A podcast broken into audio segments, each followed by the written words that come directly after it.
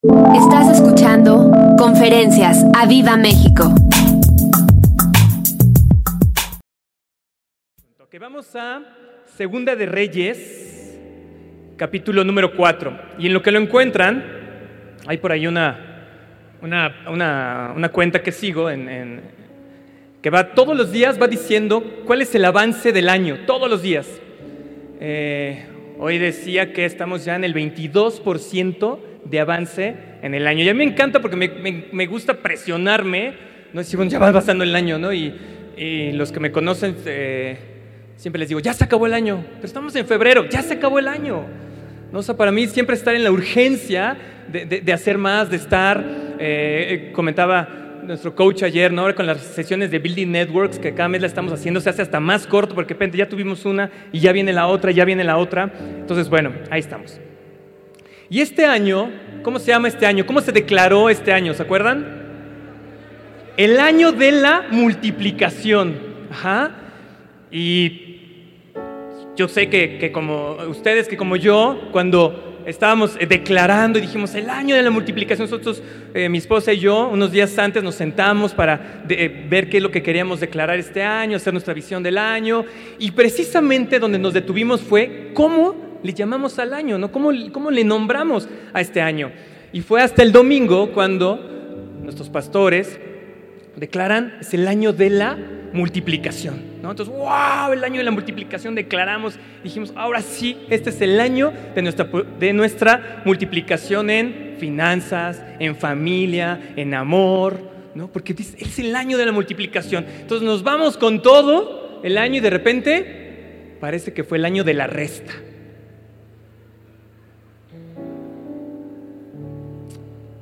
Falta de trabajo, situaciones ahí, y de repente dice uno, bueno, pues no cree el año de la multiplicación, o sea, del año de la resta. Y escucho unos testimonios, ¿no? y me acuerdo que decía el coach, sé paciente, cuando veas que alguien está prosperando, que alguien empieza a multiplicar, sé paciente, ¿no? Entonces, pues paciente, paciente.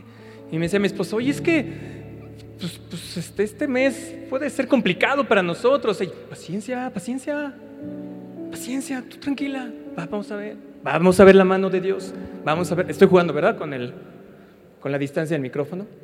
Entonces le digo, paciencia, paciencia, vamos a ver. Ahí estuvimos, ¿no? Y después mi, eh, mi propia esposa me decía, oye, pues sí, porque estoy siendo paciente contigo, estamos siendo paciente con nuestra situación económica, pero ahí vamos, ahí vamos, ahí vamos avanzando. Y yo le decía a- al Señor, bueno Dios, entonces es el año de la multiplicación, ¿no? Y traía ya desde hace semanas este asunto de cómo meterme en el año de la multiplicación, cómo meterme ahí. Y cuando el boss me pide esta semana, y dice, ¿te toca predicar el domingo? dije, ay, nanita. Y me dice mi esposa, ¿y le vas a preguntar qué vas a predicar? Le digo, no, pues no, tengo que orar para que sea una revelación, ¿no? ¿Cómo, no? Y estoy ahí pensando, estoy orando y todo. Y Dios me recordó que en octubre, cuando cumplí 40 años, yo le pedí una palabra. Dije, Señor, dame una palabra especial para mis 40 años. Y Él me dio esta palabra y me la recordó. Entonces me dijo, ahora sí, ponte a estudiarla porque nomás te la di, la leíste, te gustó, pero así, sácale la carnita para que puedas compartir. Y fíjense, vamos a, entrar a esta parte. ¿La tienen por allá? ¿Sí? Segunda de Reyes 4. Dice, y ya conocen esta historia, vamos a, vamos a, vamos a analizarla desde, desde otro punto de vista. Dice, una mujer de las mujeres de los hijos de los profetas, digan conmigo profetas, clamó a Eliseo, digan conmigo, clamó, diciendo, tu siervo mi marido ha muerto y tú sabes que tu siervo era temeroso del Señor, di conmigo temeroso. Y ha venido el acreedor para tomarse dos hijos míos por siervos. Y Eliseo le dijo, ¿qué te haré yo? Declárame. Di conmigo, declárame. ¿Qué tienes en casa?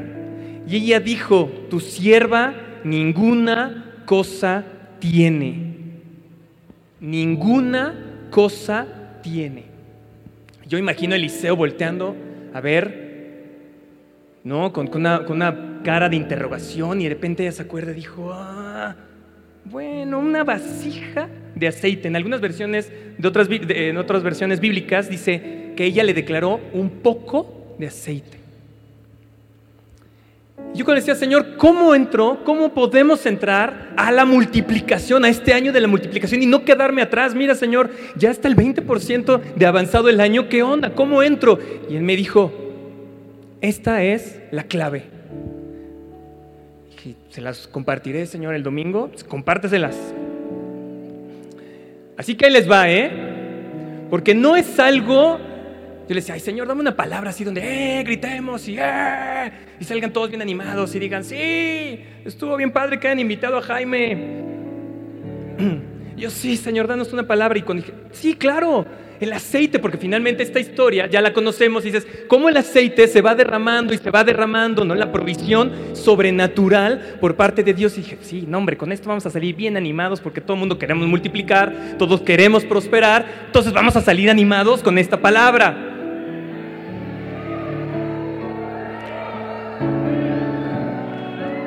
Vamos a salir animados. Yo lo sé que vamos a salir animados porque les voy a dar una clave para que entremos todos en el año de la multiplicación.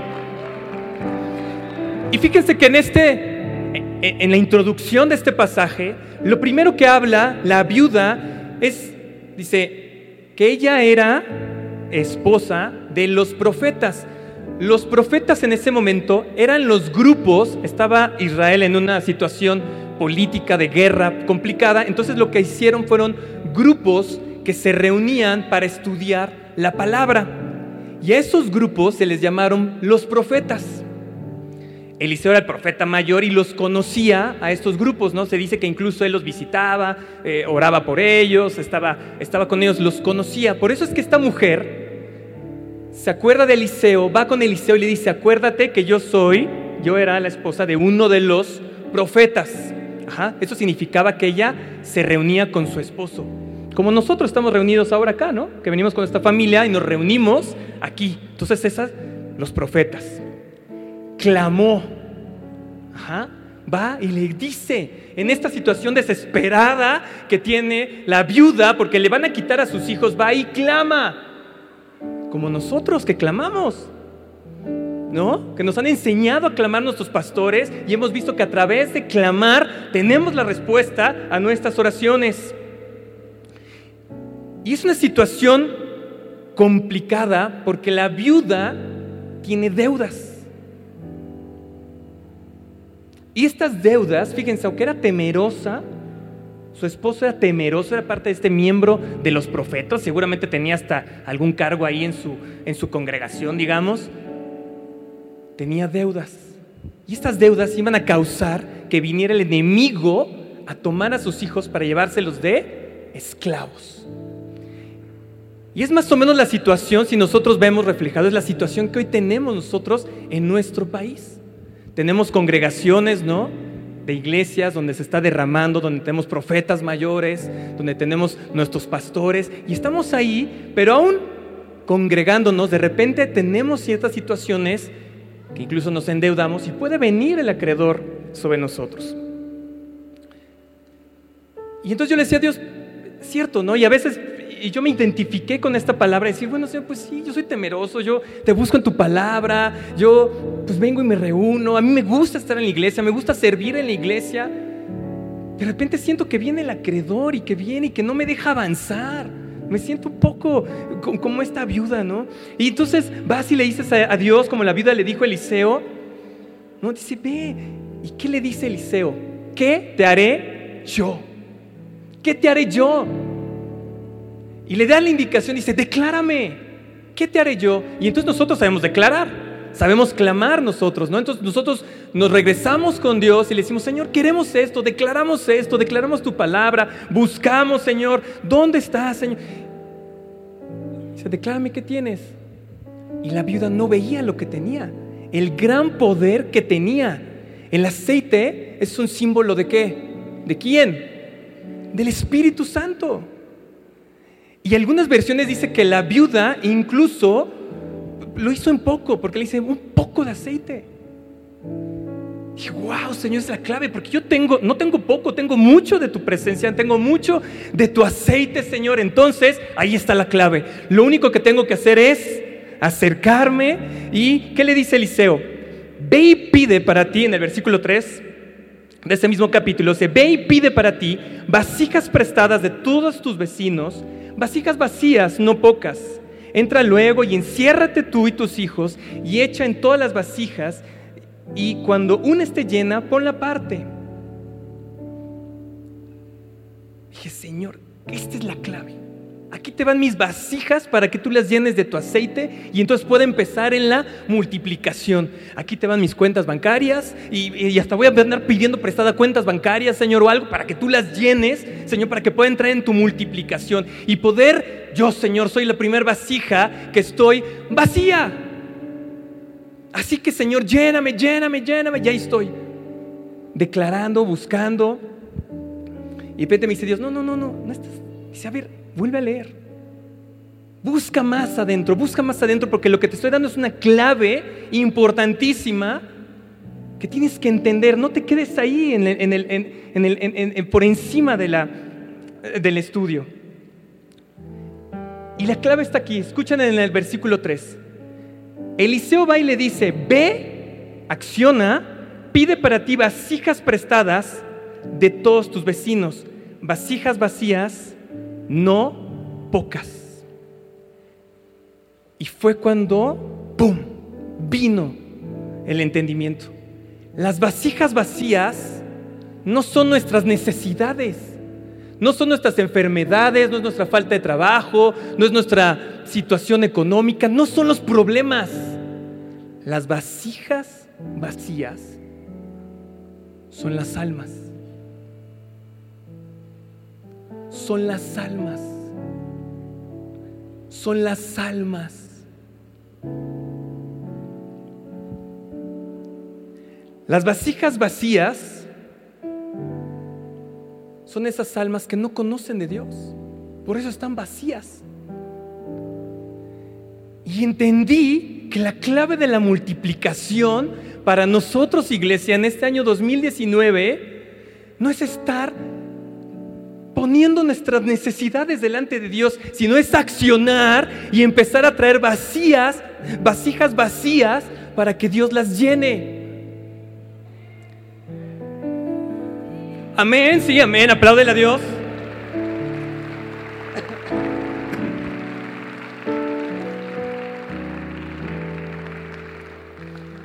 Y yo sé que no es algo sencillo porque cuando, cuando entra y dice, hijo, es que lo que me estás pidiendo es que predique? Lo que me estás pidiendo es que vaya y comparta de ti. Señor, yo estoy aquí en la iglesia. Señor, yo te sirvo aquí. Eh, pues ahí vamos, ¿no? Las vasijas vacías.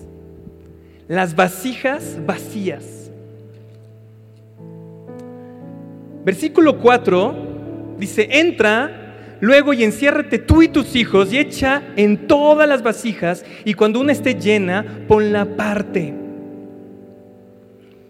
Y en lo que procesan esta parte de las vasijas vacías, en lo que Dios les habla, y voy a hacer un paréntesis. Eliseo le da una instrucción a la viuda y le dice, ve y enciérrate tú y tus hijos. Ve, enciérrate tú y tus hijos. No dice que los hijos eran temerosos de Dios. Por lo que sabemos de la historia, tampoco eran niños, deben ser unos chicos, unos jóvenes, ¿no? Sus 15, 16, 7 años, tal vez un poquito más grandes. Pero va y dice, ve y enciérrate.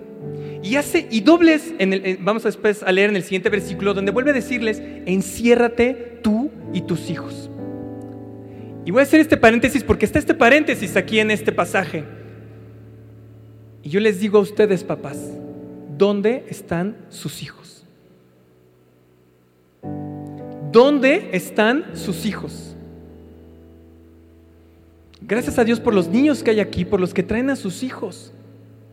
Pero si tú estás buscando, si tú estabas orando y diciéndole, Señor, ¿cómo le hago para que mis hijos vengan a la iglesia? Señor, ¿cómo le hago para que mis hijos vengan y, y acepten a Cristo y sean salvos, yo te digo, ven y enciérralos.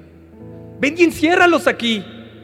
Porque la instrucción fue, ve y encierra a los hijos, ve y enciérrate tú y tus hijos. Porque sabía Eliseo que si sus hijos veían el milagro que iba a suceder, esos hijos no podían tener otro argumento más que creer en Dios. Eso es lo que tenemos que hacer. Eso es lo que tienes que hacer tú como papá. Ven y encierra a tus hijos. Tráelos. A nosotros nos sorprende todavía cuando, ¿por qué no traes a tus? Sabemos que ustedes tienen hijos eh, jóvenes, ¿no? Entre los 16, 17, 18 años, en los 20. Si todavía viven en tu casa, papá, si tú todavía los mantienes, tú tienes autoridad sobre ellos para venir, chiquito, pues vente para la escuela, vente para la escuela, vente para la iglesia. Vas a aprender aquí, a las actividades que tenemos.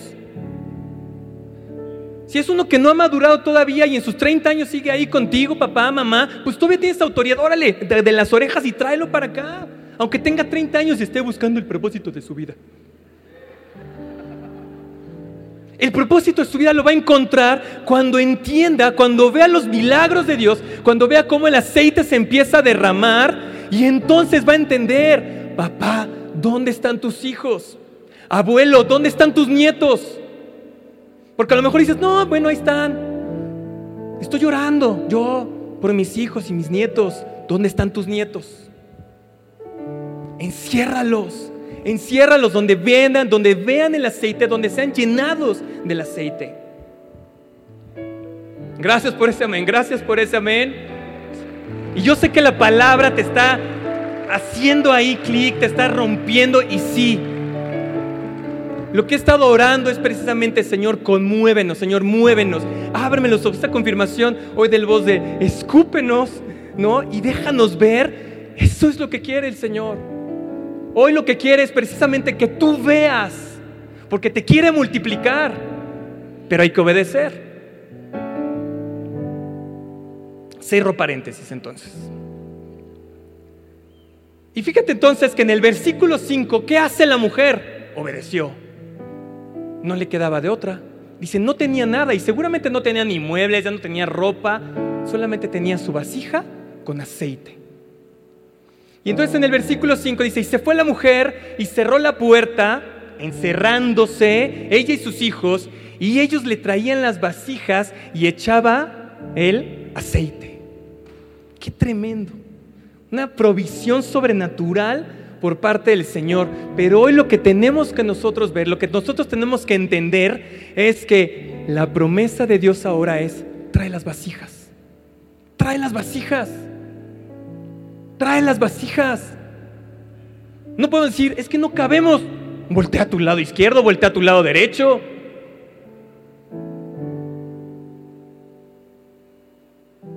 Hay vasijas. Y fíjense que qué, tremendo. Para mí, cuando estaba viendo y cuando estaba entendiendo esta parte, en el versículo 3, Eliseo le dice, vasijas vacías, no pocas. No pocas. Es el momento ahora. El viernes cerramos con una de las noticias eh, del mundo financiero, ¿no? Eh, que no sé cómo la parte del factor de la deuda y entonces va a empezar a apretarse, ¿no? La economía mexicana va a empezar a hacer ahí ciertas situaciones. Y la gente va a, empezar a entrar en desesperación y va a empezar a, ver ciertas cosas ahí. Y no es para asustarlos, no es para que, ay, me entró temor. No, no, no. Es porque se está viendo, los financieros, los economistas los han estado viendo y, hay ciertas, eh, ciertos números que te lo dicen. Señor te dice, las vacías, las vasijas vacías y no son pocas. No son pocas. No son pocas. Y tú dices, bueno, pero ¿cómo le hago? ¿Qué hago? ¿Cómo le hago? ¿Cómo voy y predico? ¿Cómo voy y las traigo? Déjame decirte que hay una promesa bien importante, bien importante por parte del Señor. En Hechos 10:44, cuando Pedro va a la casa de Cornelio, cuando va, él dice que empieza a predicar empieza y es el Espíritu Santo el que cae sobre Cornelio y sobre toda su gente. Incluso Pedro se impresionó porque no esperaba eso, él esperaba estar debatiendo, debatiendo ahí ¿no? con los romanos y no. La promesa por parte del Señor es, trae la vasija que yo la voy a llenar. Yo la voy a llenar, trae la vasija. No te preocupes. ¿Qué voy a decir? ¿Quién va a predicar? ¿Se va a orar? Este, si oro por él va a sanar. No te preocupes, lo que dice Dios es, trae la vasija. Trae la vasija que yo la voy a llenar. Es sencillo. Es sencillo.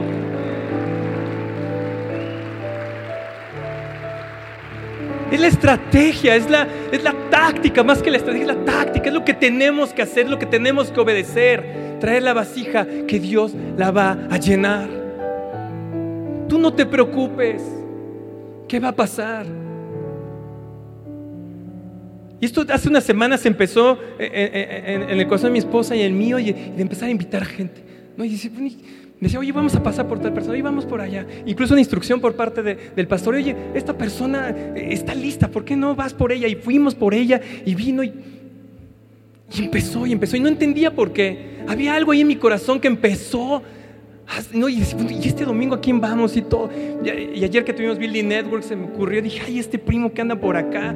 Y le digo a mi esposo, oye, vamos a invitar. Y bueno, sí, nomás que hay que ir hasta el otro lado de la ciudad y luego vamos a ir hasta el otro lado y lo vamos. Vasijas, vasijas, vacías. Que el Señor las va a llenar. El Señor las va a llenar. Y yo sé que no es fácil. Porque eso rompe nuestra comodidad, rompe nuestra mentalidad. Porque dices, oye, sí, hija, no, está, está muy bien para que lo prediques y lo vamos a hacer, pero es más trabajo. Es más trabajo. Mi esposa me dice, oye, es que el servicio a la iglesia y todo, yo como lo he entendido, es, es, otro trabajo. Yo sí, es otro trabajo. A lo mejor fin de semana, no, nada más, pues sí, ¿Pero qué prefieres? ¿Estar viendo el maratón completo en Netflix? ¿Prefieres estar todo el día con tu familia y la carne asada? Pues está bien, está bien. Nosotros, vaya, lo hacemos. Pero es tiempo de trabajar, de trabajar para el reino. Es tiempo de traer las vasijas. Por eso es que Eliseo le dijo, ve, Ve y pide, ve y pide. Si no les pides que vengan, ¿cómo van a venir? Dejemos de pensar, es, que estoy llorando. Estoy llorando y es el tiempo del Señor. El tiempo es ahora, nos está diciendo, ve y pide, invita. Invita. Tráelos, enciérralos aquí. Que el Señor los va a llenar. Amén. Sí, amén. Sí, sí, sí.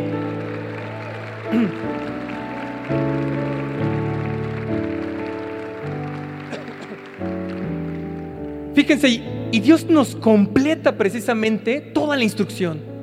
Dice, ve, pide la vasija, tráelas, enciérralas. Ah, gracias, este Ve, tómalas, enciérralas, yo las voy a llenar. Y después dice, ahí en el versículo 3 al, no, versículo 4, perdón, Dice, echa todas las vasijas, cuando esté llena, ponla aparte. ¿Qué hay que hacer? Cuidar esa vasija. ¿Ya la trajiste? ¿Ya hiciste el esfuerzo de traerla? Ahora, ¿qué toca? Cuidarlas apartarlas. Imagínate, se está derramando ese aceite. ¿Qué hicieron ellos? Pues lo ponían, ¿no? Y lo apartaban, donde no lo fueran a pisar, tenerles cuidado, porque finalmente es la provisión. Pero empezaba a haber una riqueza en la casa de ellos. ¿Qué tenemos que hacer con esas almas, con esas vasijas vacías que están llegando, que van a llegar? Cuidarlas, apartarlas. Tienes que dedicarles tiempo. Hay que seguir orando. Hay que ver qué necesidades tienen. Pero iglesia, hay que trabajar. Hay que trabajar.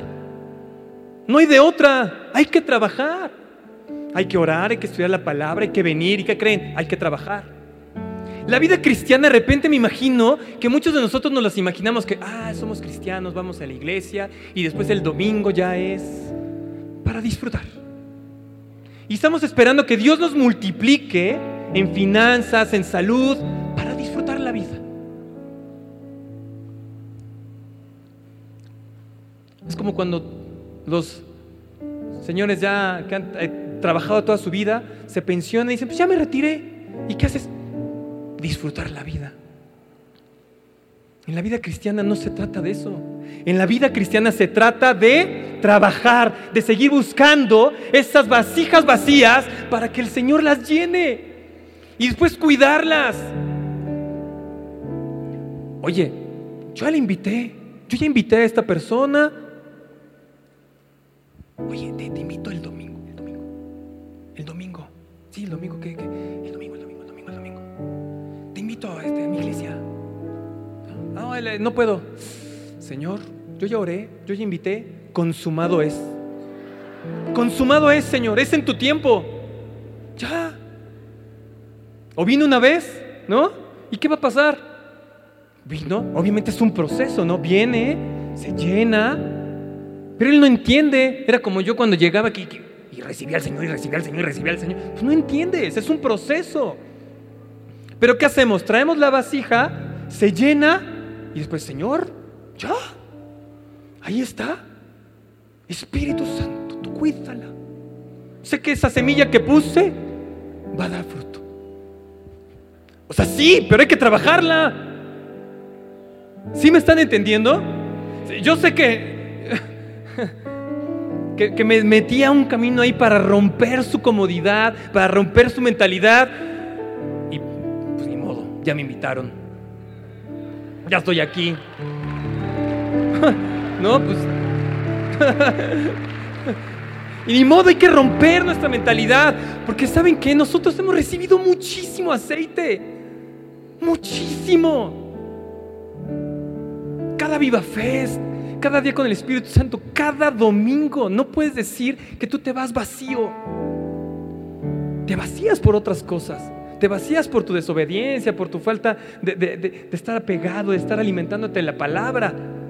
Pero cada domingo aquí, cada reunión, cada, cada santa cena, te llenas.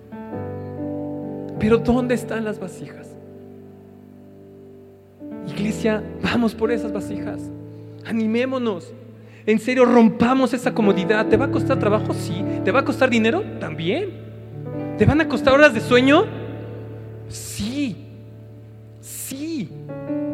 No te puedo decir, no, va a ser fácil. Es así. No. Pero vale la pena. Vale la pena. Vale la pena.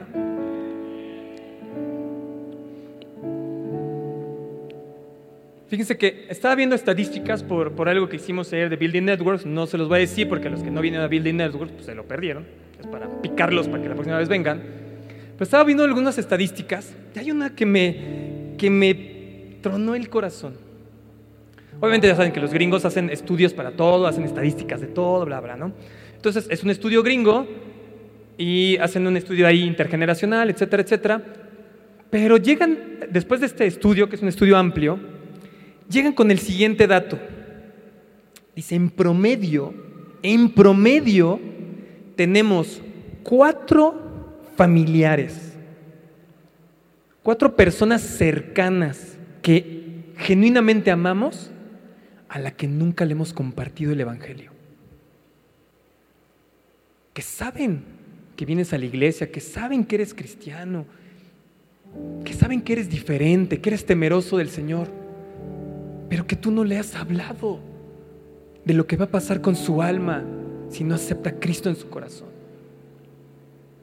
Cuatro personas en promedio. Yo me puse a contar, dije, no, ching, ya rompí el promedio. Perdóname, Señor, rompí el promedio, sí, ya me fui más alto. Y es cierto. ¿Cuántas, ¿Cuántos mejores amigos tienes? Amas, cuántos compañeros de trabajo que has estado ahí 10, 15, 20 años en tu trabajo y que nunca te has sentado a compartirle realmente el Evangelio. Compartirle realmente, ¿eh? No decirle, sí, sí, estoy orando por ti. Ya vi que tienes tos, voy a orar por ti. Este sí, sí es importante eh, tu comportamiento, sí es importante que estés metiendo constantemente ahí, ¿no? En la conversación a Dios. Pero hay que trabajar. Y hay que meternos en su vida. Y hay que hacer esfuerzo. Y realmente compartirles del Evangelio. Pero realmente compartirles. Y eso significa que te vas a poner de rodillas por su, por su alma. Que te vas a buscar. Que Dios la llene. Y cuando sea llena, cuando acepte a Cristo, ¿qué crees? Hay que darle seguimiento y hay que apartarla para mantenerla firme. Piensa cuántas personas tienes tú así. Que si mañana se van, que si mañana mueren, ya no hay marcha atrás, ya no hay forma, no hay un segundo chance, no hay purgatorio. Se fueron sin Cristo y se fueron en eternidad en el infierno. Porque el infierno es real. El infierno es real. Así como el cielo es real, la gloria de Dios es real, también el infierno. ¿Cuántas personas que dices que realmente amas no le has compartido el Evangelio?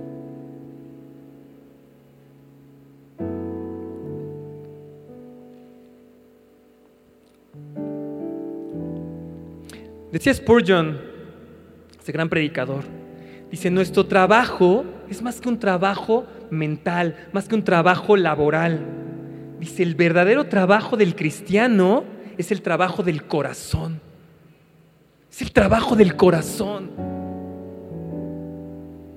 ¿Saben qué pasa? Que como la viuda estamos tan metidos en nuestros problemas, estamos tan enfocados en nuestras necesidades, que dejamos de ver la gran riqueza que tenemos para compartirla a otros. Hemos hecho en nuestras necesidades, nuestros problemas, de nuestro propio trabajo, donde te va muy bien, donde te da eh, dinero para irte de vacaciones, para pagar tu casa. Hemos hecho de todo eso un ídolo. Un ídolo porque no entendemos que ese trabajo proviene de parte de Dios y que nos los da para qué? Para traer vasijas vacías.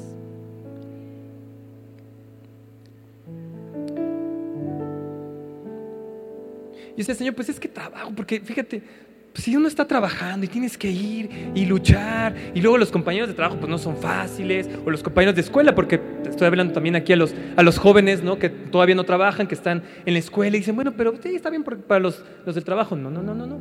Estás en la, en la escuela en la que estás con un propósito. Y si es formarte, si es empezar a, a, crecer en tu vida intelectual, en las habilidades que te van a ayudar a, a salir adelante en la vida. Pero recuerda que todo ese trabajo, porque finalmente ir a la escuela es un trabajo, aunque algunos papás crean que no, sí es un trabajo, sí cuesta trabajo ir a la escuela. El trabajo es santo. El trabajo es santo. Fíjense, en Génesis 2.15, cuando el Señor pone a Adán en el jardín del Edén, ¿qué lo puso a hacer? ¿Se acuerdan? A labrar la tierra, a trabajarla. En el mundo ideal, ¿qué crees? Hay trabajo. Hay trabajo. En el mundo ideal no es estar aplastado en la hamaca viendo todas las películas, todas las telenovelas con tu piña colada. No. En el mundo ideal es trabajo. Hay que trabajar. Hay que labrar la tierra. ¿Qué, qué tierra estamos labrando? La tierra para salir de, de, de nuestra deuda, la tierra de, para salir quincena a quincena no nos multiplicamos, no prosperamos porque seguimos viendo nuestra necesidad en lugar de ver el propósito más grande que hay detrás de todo ello.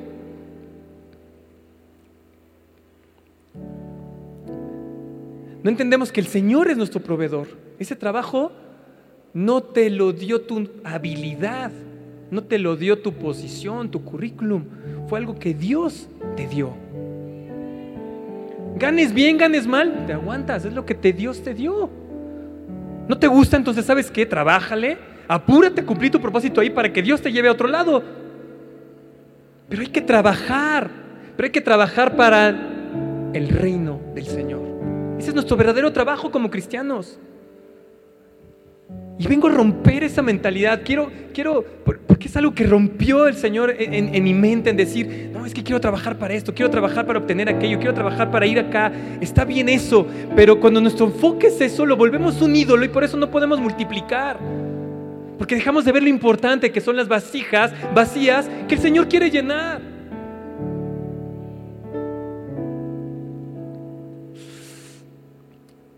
Ya los voy a animar, ya los voy a animar. Yo ya, ya fui rompiendo ahí y sé que está entrando ahí en su mente y que a lo mejor algunos van a estar ahí. No importa, no importa. El chiste es que te vayas con esta conciencia hoy y de procesarlo y de procesarlo y de buscar en la palabra esta indicación por parte de Dios, porque es una indicación, ¿eh? es, una, es una orden que el Señor nos está dando. Entonces les decía, en promedio, en promedio tenemos cuatro personas a las cuales no les hemos, no les hemos hablado de Cristo. Romanos 10, 14. Ayer en Building Networks uh, se, armó un buen, pues, pues, un buen debate, digamos, una, buena, una buena intercambio de ideas. Y en este intercambio de ideas estábamos viendo hoy eh, porque una de las estadísticas decía que la generación millennial, la generación que está abajito de los 35 años hasta los veintitantos, 25, 28 años, esa generación es muy respetuosa. Es demasiado respetuosa, ¿no? Es tan respetuosa que no, eh, lo que dicen ¿no? los sociólogos, que huyen del conflicto, eh, no les gusta meterse en los problemas de los demás, es decir, son, y, los demás los podemos catalogar un poco aislados, un poco ahí que, que no les interesan los problemas de los demás. Y yo me quedé con eso, porque la vez que estuvo bien bueno ese intercambio de ideas y, y, hubo, eh, los ánimos se elevaron y todo, ¿no? Entonces yo me quedé ahí pensando y dije, Señor, pues finalmente voy a hablarles de esto y, quiero darles una respuesta también a, esta generación, ¿no? Que dice, si es importante para mí Cristo, si es lo más importante para mí en mi vida, pero no quiero dañar al otro queriéndolo convertir, queriéndolo convencer de que, Cristo, de que necesita Cristo en su vida. ¿no? Habrá su tiempo para eso. Y me encontré en Romanos 10, 14. ¿Lo van a poner por allá? Ah, órale, qué rápidos. ¿Cómo pues invocarán aquel en el cual no han creído? ¿Y cómo creerán en aquel de quien no han oído?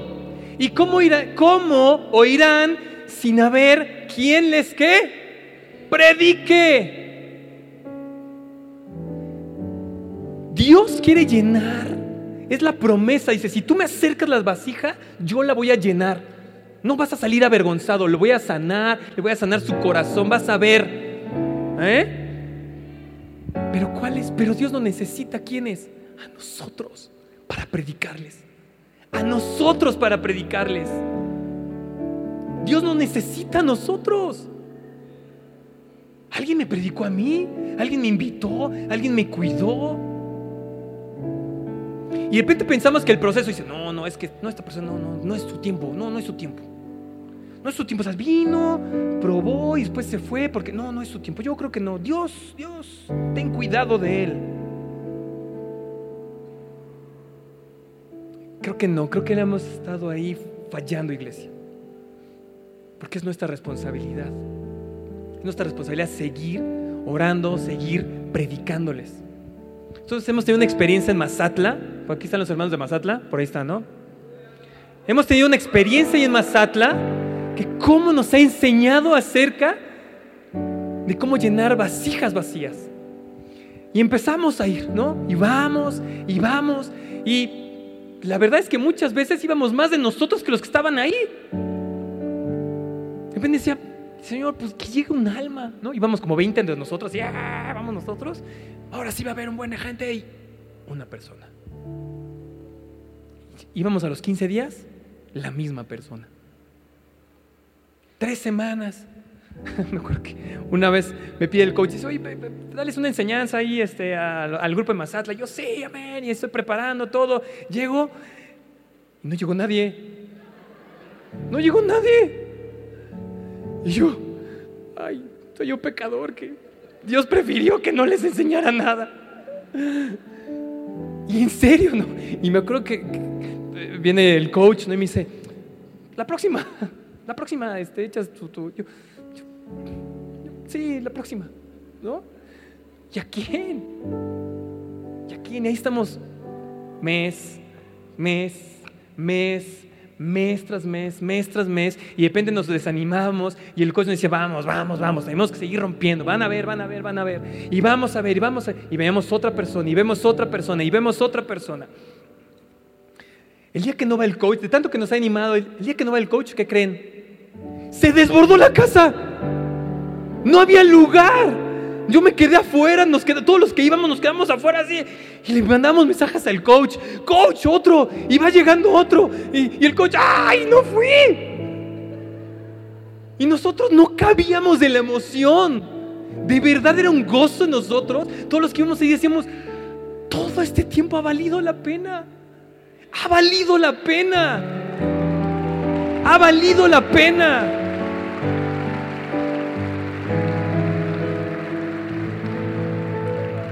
Y nos ha enseñado precisamente nuestros pastores con esta misión ahí, a los que, a los que, a los que hemos tomado e, ese compromiso de ir para allá, de acompañar, de estar orando por esa gente, de estar buscándoles, de estarles animando a esa gente, ¿no? Incluso ahora ya meternos de, no, hay que orar por acá y no, a ver, este, nos ha enseñado precisamente el valor de un alma, de un alma, porque para nosotros era con que llegue uno, con que llegue uno. Y íbamos, dejamos nuestro domingo, dejamos nuestro buen restaurante de ir a comer, para comer rápido quesadillas y sale eh, Homero, salimos por los tacos y ahí estamos comiendo, vamos en el camino comiendo, ¿no? Y llegamos allá y estamos y regresamos en la noche y luego de repente, ¿qué? Nos vemos en el súper, nos encontramos en el súper en la noche el domingo. Y ahí estamos en la noche, ah, ¿qué? Pues la papaya, vinimos por porque así es nuestro domingo. Y llegas a cocinar, y llegas a preparar para el otro día, y llegas, ¿sí me entienden? Es trabajo. Es trabajo. Y me dice mi esposo, es que es un trabajo. O sea, realmente es un trabajo. Yo, pues sí, es un trabajo. Sí, qué bueno que lo entendió ella, porque ya no le causa conflicto. Dice, es nuestro trabajo. Yo, sí, es nuestro trabajo. Y no pasa nada, qué bueno. Porque es el trabajo espiritual, es el trabajo. Fíjense lo que dice ¿Quién dice? Ah, Primera de Corintios 15:10. ¿Cómo voy de tiempo? ¿Voy bien o no? Si no, pues le mandan un mensaje al voz así, no, ya no le vuelva a dar nada el micrófono. ¿Qué les dije? ¿Primera qué? Primera de Corintios 15, Dios. 15, gracias. Ah, están aquí. Wow. Ya me lo pusieron, ah, bueno, ya me lo pusieron allá. Fíjense, por la gracia de Dios soy lo que soy. Y su gracia no ha sido en vano para conmigo. Por la gracia de Dios somos lo que somos. Por la gracia de Dios somos salvos. Por la gracia de Dios somos sanos. Por la gracia de Dios podemos tener hijos. Por la gracia de Dios somos quienes somos. Pero fíjate lo que dice Pablo aquí. Dice, y su gracia no ha sido en vano para conmigo. Yo lo leí y dije, Señor, tu gracia no va a ser en vano conmigo. Me rescataste a los 18 años, ojalá hubiera sido a los 8, pero ahí sí Dios tuvo su tiempo, entonces fue a los 18, no importa, Señor, pero todos estos 20 años que he caminado contigo, tu gracia no va a ser en vano. Y fíjense, antes he trabajado más que todos ellos he trabajado. Y no se refería al trabajo de, de, una fábrica, de una gerencia, de su negocio. ¿A qué se estaba refiriendo? A las almas.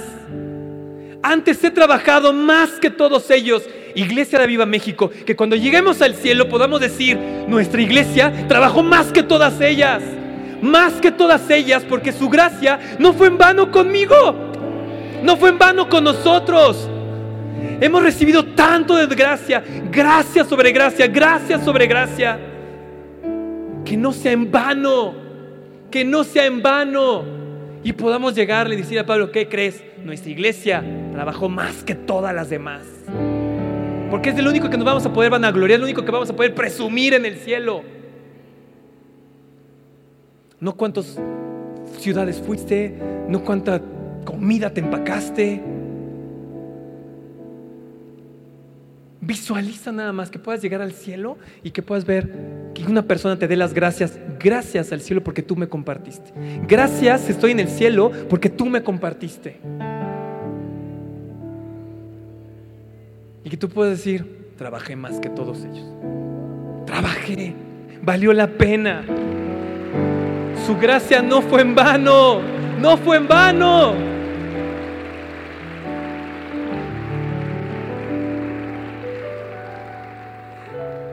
En diciembre, eh, viene el voz después de que, estuvo, que estuvieron un tiempo por lo de su recuperación del voz. Eh, tuvimos una junta y me dice, oye, ustedes conocen a mi tío, este, el doctor, el tío este, Olivares, el doctor Olivares, ¿no? Y su secretaria, Verónica, me dice el voz, oye, que la secretaria de tu tío tuvo algo y estaba en la enfermedad, estuvo, que, estaba en el, que está en el hospital. Yo no me enteré. Eh, yo con, con, mi tío, pues eh, tenemos la oficina, él tenía su hospital y yo tenía la oficina al lado, entonces pues yo conviví 5, 10 años ahí con ellos. Este, comimos juntos, comíamos juntos. Incluso el grupo de amigos de él, de médicos, pues, es mi, este, pues también son mis amigos, ¿no? Entonces, ahora, y dentro de ellos está Verónica, la secretaria de, de, mi tío, y que también tiene muchos años. Entonces me dice el pastor, fíjate que está en el hospital. Entonces inmediatamente salimos de la junta, le marco a mi tío, le digo, oye tío, ¿qué pasó con Verónica? Me acaba de decir, el pastor me acaba de decir que, que está en el hospital. Me dice, sí, no va a salir del hospital, va a morir. Tuvo un, este, un infarto cerebral, algo así. Un derrame cerebral, gracias, ajá. No va a salir, muerto. Y para quienes conocen a mi tío, que es un muy buen médico, tiene un don ahí, ya cuando mi tío dice eso, ya cuando le oí en su voz dije, en verdad, está grave la situación. Y yo me fui muy mal, ese día, ese día no tuvimos Mazatla, nos fuimos y yo empecé a, a, decir, bueno Señor, ¿por qué no? Entonces le digo, oye, ¿puedo ir a ver a Vero? Dice, no, no, está bien complicado, está en terapia intensiva, estamos buscando otro tipo de cosas, pero no, dice, la verdad es que no, no, no hay esperanzas, no hay esperanza. Yo me acuerdo que llegué a mi casa, a, la casa, me encerré, yo le dije, Señor, esa enfermedad no es de muerte, y eso yo lo aprendí viniendo a la oración como orábamos con el pastor. Porque el coach un día oró así. Dijo, a mí Dios me dio una palabra que la enfermedad de nuestro pastor no es para muerte. Entonces yo me acordé y empecé a orar eso. No me acuerdo ni qué versículo, hasta la fecha no me acuerdo qué versículo es, pero me acuerdo de eso. Y empecé a orar, empecé a orar eso. Esta enfermedad no es para muerte, esta enfermedad no es para muerte. Y una de las cosas que más me dolía había sido que yo no le había compartido verdaderamente a ella. Y yo le, yo le dije a Dios, Dios, dale una oportunidad de que te conozca. Que esta enfermedad no sea para muerte, sino que sea para tu gloria, para que sea que todos nuestros amigos médicos vean que tienen un poder. Porque ya para cuando los médicos dicen, no, ya valió, tienen, tiene que ver este aceite derramado. Y yo decía, Señor, dale una oportunidad. Y me la pasé orando por eso, dale una oportunidad, dale una oportunidad. Y yo le decía, ¿sabes qué, Señor? Perdóname porque yo no le dije, porque yo no le compartí realmente. Ellos saben que soy cristiano, ellos saben, porque ellos me respetan mucho, muchas cosas. Ellos saben que yo vengo a la iglesia, saben que el domingo no me pueden invitar a nada, saben que... Ellos saben. Pero ese era mi dolor, decirle, no le he compartido. Señor, dame esa oportunidad. No te la lleves, por favor. No te la lleves, por favor. Y orando, le avisé este, a algunas personas, ahí estamos orando con el pastor y todo. Y entonces pasó, ah, Vuelvo a marcarle a mi tío en la semana, porque le dije, tío, por favor, vamos a estar orando por, por Vero y hay una cadena, ahí juntamos un grupo y estamos orando, el pastor, los pastores están orando, que la conocen, por favor, avísanos cualquier cosa. A mi tío se le olvidó, andaba en su rollo. Vuelvo a marcarle unos días después. Y oye, tío, ¿sabes qué? Que tengo, tengo que ir a ver a Vero. O sea, dije, no, pues tengo que orar ahí por ella, ¿no? O sea, este, hablo. Y oye, tío, ¿qué pasó? Que Habla, Vero, está en su casa. ¿En dónde? En su casa.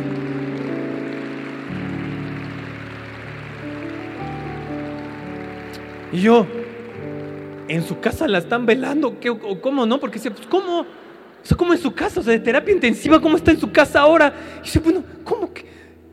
Dice, bueno, háblale por teléfono. Si ya despertó, pues la vieron muy bien ahí en el hospital, estaba en la raza, este, entonces la vieron muy bien, mandé yo otro especialista, otro amigo, ya empieza a decirme, y mi tío, no, ahí estás, no, no, háblale, dice, nada más, si no te reconoce, dice, porque pues, va a quedar mal. Pues ahora la bronca es que, bueno, sí se salvó y todo, pero va a quedar mal no va a tener movilidad, a lo mejor algo de lenguaje, seguramente no se va a acordar de ti. Entonces, bueno, márcale a ver si te contesta, si te contesta una de sus hermanas, pues pídele y pues ya ahí, este, rézale, rézale, rézale, ¿no? Como dice mi tío, ahí, pues. Yo, ah, bueno, gracias, tío, que le marco a su teléfono celular y me contesta ella. Y yo, ¿Vero? ¿Qué pasó, Jaime? Jaimito, porque ahí soy Jaimito. ¿Verdad vos? Ahí soy Jaimito. ¿qué pasó, Jaimito? Yo, Vero, Vero. Me solté a llorar. Yo no podía, dije, el Señor respondió la oración. Dije, no friegue, Señor, no. Dije, dije, Vero, estás viva. Tremendo, Vero. Y me solté, estamos orando tanto por ti. Y, yo sabía que el Dios nos iba a responder. Y, te acuerdas de mí?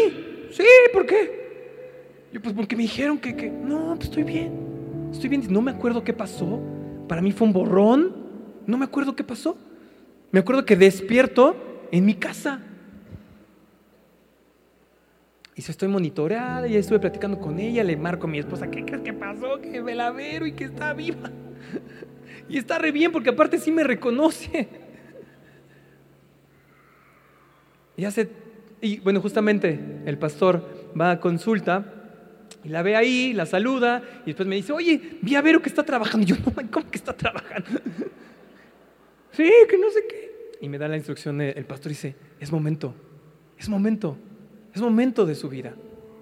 Y obviamente, Vero, fíjate, Vero, como siempre uno, ¿no? ¿Cómo estás? Y pues, ¿cómo ha estado todo? Oye, gracias a Dios, que sí, claro, que no sé qué. Y uno así con el temor, ¿no? De que ya sabes que a lo mejor te van a decir que no, que no quieren ir a la iglesia, no sé qué. Oye, Vero, ¿te gustaría ir el domingo a la iglesia? ¿Cuándo vamos a la iglesia? Pues tú dime. Tú dime cuándo, qué, qué. Dice, porque quiero agradecerle a Dios. Dice, ha estado aquí una... Sí, apláudele al Señor, apláudele al Señor porque...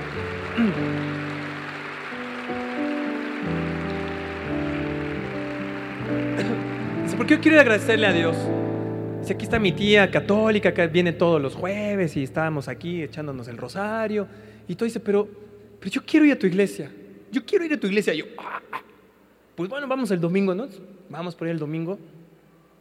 Y los que la vieron aquí no dejarán mentir. Aquí, aquí siendo llenada, aquí siendo llenada. Con las manos levantadas. Nadie le dijo, ya, manos levantada ahí, cantando todo. Y pues, sí, porque estoy viva gracias a Dios. Estoy viva gracias a Dios. Y aquí, siendo llena.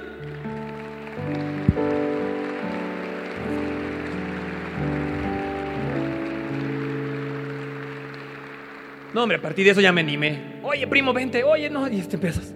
Y empiezo. ¿Quién? ¿Quién más? ¿Quién más? Y esto me confirma esta instrucción de parte de Dios. Traen las vasijas. Traigan las vasijas. Me toca ahora cuidar a mi esposa y a mí nos toca cuidar a esta, a esta alma, ¿no? La invitamos al siguiente domingo. Vamos a pasar. Y quedamos comprometidos aquí. escupamos, escupamos que vamos a estar los domingos. Sí, sí, sí, ¿no? Pues viene el domingo, ¿qué pasa? Ver, vamos por ti. No, bueno, es que fíjate que... Ok, está bien, está bien. No me voy a desanimar. Me dice mi esposa, ¿qué pasó? Vamos a ir por Vero. No, tiene otro compromiso. No importa, no importa, vamos otra ¿no? Ahí estamos, ahí estamos, ahí estamos. Porque vamos a apartarla, vamos a apartarla, vamos a apartarla para Dios. Porque no va a ser en vano.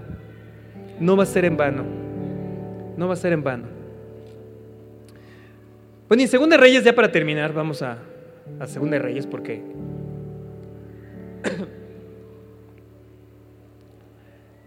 Segunda de Reyes 4, 6.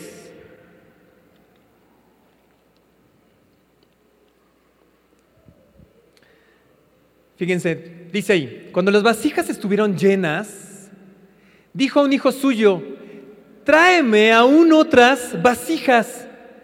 Y él le dijo, no hay más vasijas. Entonces cesó el aceite. Dos cosas importantes aquí. Una, mientras haya vasijas, no va a cesar el aceite. No te preocupes. Tú trae tu vasija. Tú trae esa persona que amas. Tú trae tu compañero. Dios la va a llenar. Esa es su promesa. Tú no te preocupes. La va a llenar. La va a llenar. Tú insiste. Mientras esté la vasija vacía, ¿qué va a pasar? Dios la va a llenar. Dios la va a llenar. Pero también, si nosotros dejamos de traer vasijas, va a cesar el aceite para nosotros.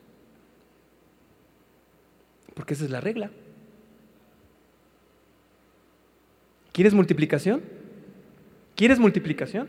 Sí, ahí es cuando todo el mundo, sí, sí, sí queremos multiplicación, ¿no? Pero quiero que me entiendan, no solamente es multiplicación en nuestra iglesia, que eso, digo, si eso no te da gozo, entonces hay que orar por ti para que te sientas parte de esta familia y te goces de que esta iglesia se multiplique. Pero también te estoy diciendo, si tú te quieres multiplicar, si quieres que multipliquen tus finanzas, si quieres que multiplique la sanidad, si quieres que multiplique la presencia de Dios en tu vida, ¿qué tienes que hacer? Traer vasijas. Traer vasijas. Traer vasijas. Tenemos que cambiar nuestra pregunta de cómo prospero, cómo sano, cómo pago mis deudas, cómo incremento mi sueldo, cómo incremento mis ingresos. Tenemos que cambiar eso, porque eso es la viuda viendo qué? Su necesidad. Tenemos que cambiarla a una pregunta que diga, ¿cómo sigo trayendo vasijas vacías? Eso es lo que realmente nos debe de importar. Todo lo demás está cubierto. El Señor es nuestro proveedor, nada nos va a faltar, nada, nada, nada. Y si te falta algo es porque Dios hoy te está llamando la atención para que te enfoques nuevamente a decir, lo importante son las vasijas vacías. Eso es lo importante, iglesia. Vamos por las almas. Vamos a multiplicarnos. Vamos a llenar este auditorio. Vámonos por el segundo piso. Vámonos por las almas. Multipliquémonos. Todo lo demás va a estar cubierto. Esa es la promesa por parte de Dios. Tú preocúpate por traer las vasijas vacías. Espera nuestra próxima emisión de Conferencias. ¡A Viva México!